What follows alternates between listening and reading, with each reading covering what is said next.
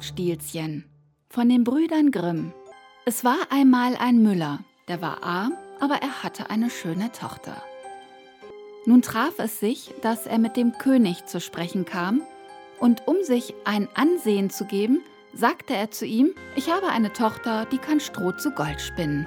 Der König sprach zum Müller, das ist eine Kunst, die mir wohl gefällt. Wenn deine Tochter so geschickt ist, wie du sagst, so bring sie morgen in mein Schloss, da will ich sie auf die Probe stellen. Als nun das Mädchen zu ihm gebracht ward, führte er es in eine Kammer, die ganz voll Stroh lag, gab ihr Rat und Haspel und sprach, Jetzt mache dich an die Arbeit, und wenn du diese Nacht durch bis morgen früh dieses Stroh nicht zu Gold versponnen hast, so musst du sterben. Darauf schloss er die Kammer selbst zu, und sie blieb allein darin. Da saß nun die arme Müllerstochter und wusste um ihr Leben keinen Rat. Sie verstand gar nichts davon, wie man Stroh zu Gold spinnen konnte, und ihre Angst ward immer größer, dass sie endlich zu weinen anfing. Da ging auf einmal die Türe auf und trat ein kleines Männchen herein und sprach Guten Abend, Jungfrau Müllerin, warum weint sie so sehr? Ach, antwortete das Mädchen, ich soll Stroh zu Gold spinnen und verstehe das nicht. Sprach das Männchen, Was gibst du mir, wenn ich's dir spinne? Mein Halsband, sagte das Mädchen. Das Männchen nahm das Halsband, setzte sich vor das Rädchen und schnurr, schnurr, schnurr, dreimal gezogen, war die Spule voll. Dann steckte es eine andere auf und schnurr, schnurr, schnurr, dreimal gezogen, war auch die zweite voll. Und so ging's fort bis zum Morgen. Da war alles Stroh versponnen und alle Spulen waren voll Gold. Bei Sonnenaufgang kam schon der König und als er das Gold erblickte, erstaunte er und freute sich. Aber sein Herz ward noch geldgieriger. Er ließ die Müllerstochter in eine andere Kammer voll Stroh bringen, die noch größer war, und befahl ihr, das auch in einer Nacht zu spinnen, wenn ihr das Leben lieb wäre. Das Mädchen wusste sich nicht zu helfen und weinte. Da ging abermals die Türe auf, und das kleine Männchen erschien und sprach Was gibst du mir, wenn ich dir das Stroh zu Gold spinne? Meinen Ring von dem Finger, antwortete das Mädchen. Das Männchen nahm den Ring und fing wieder an zu schnurren mit dem Rade und hatte bis zum Morgen alles Stroh zu glänzendem Gold gesponnen.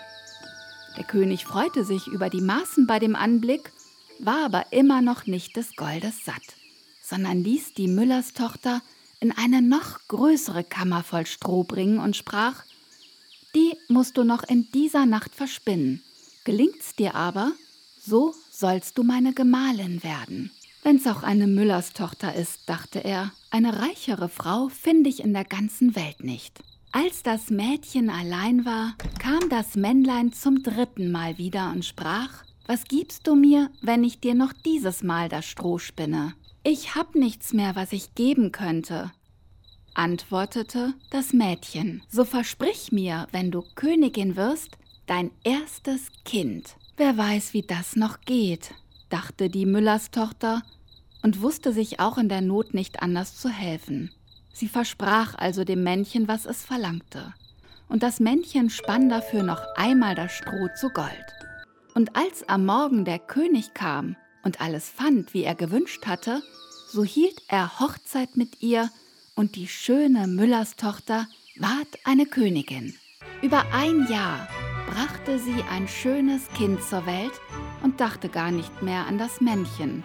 Da trat es plötzlich in ihre Kammer und sprach, nun gib mir, was du versprochen hast. Die Königin erschrak und bot dem Männchen alle Reichtümer des Königreiches an, wenn es ihr das Kind lassen wollte. Aber das Männchen sprach, nein, etwas Lebendes ist mir lieber als alle Schätze der Welt. Da fing die Königin so an zu jammern und zu weinen, dass das Männchen Mitleiden mit ihr hatte. Drei Tage will ich dir Zeit lassen, sprach er, wenn du bis dahin meinen Namen weißt so sollst du dein Kind behalten. Nun besann sich die Königin die ganze Nacht über auf alle Namen, die sie jemals gehört hatte, und schickte einen Boten über Land.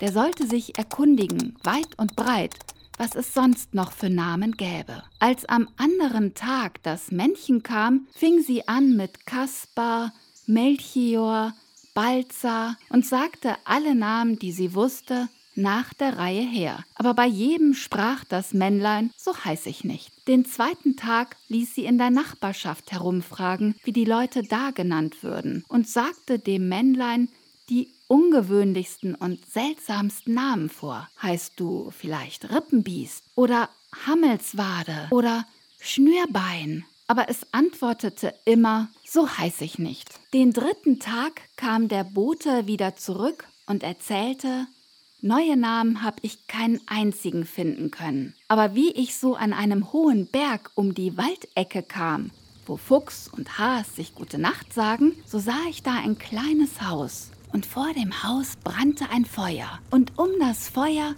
sprang ein gar zu lächerliches Männchen, hüpfte von einem Bein und schrie, heute back ich, morgen brau ich, übermorgen hol ich der Königin ihr Kind. Ach, wie gut, dass niemand weiß, dass ich Rumpelstilzchen heiß. Da könnt ihr denken, wie die Königin froh war, als sie den Namen hörte und alsbald hernach das Männlein hereintrat und fragte, nun, Frau Königin, wie heiß ich? Fragte sie erst, heißest du Kunz? Nein. Heißest du Heinz? Nein. Heißt du etwa Rumpelstilzchen?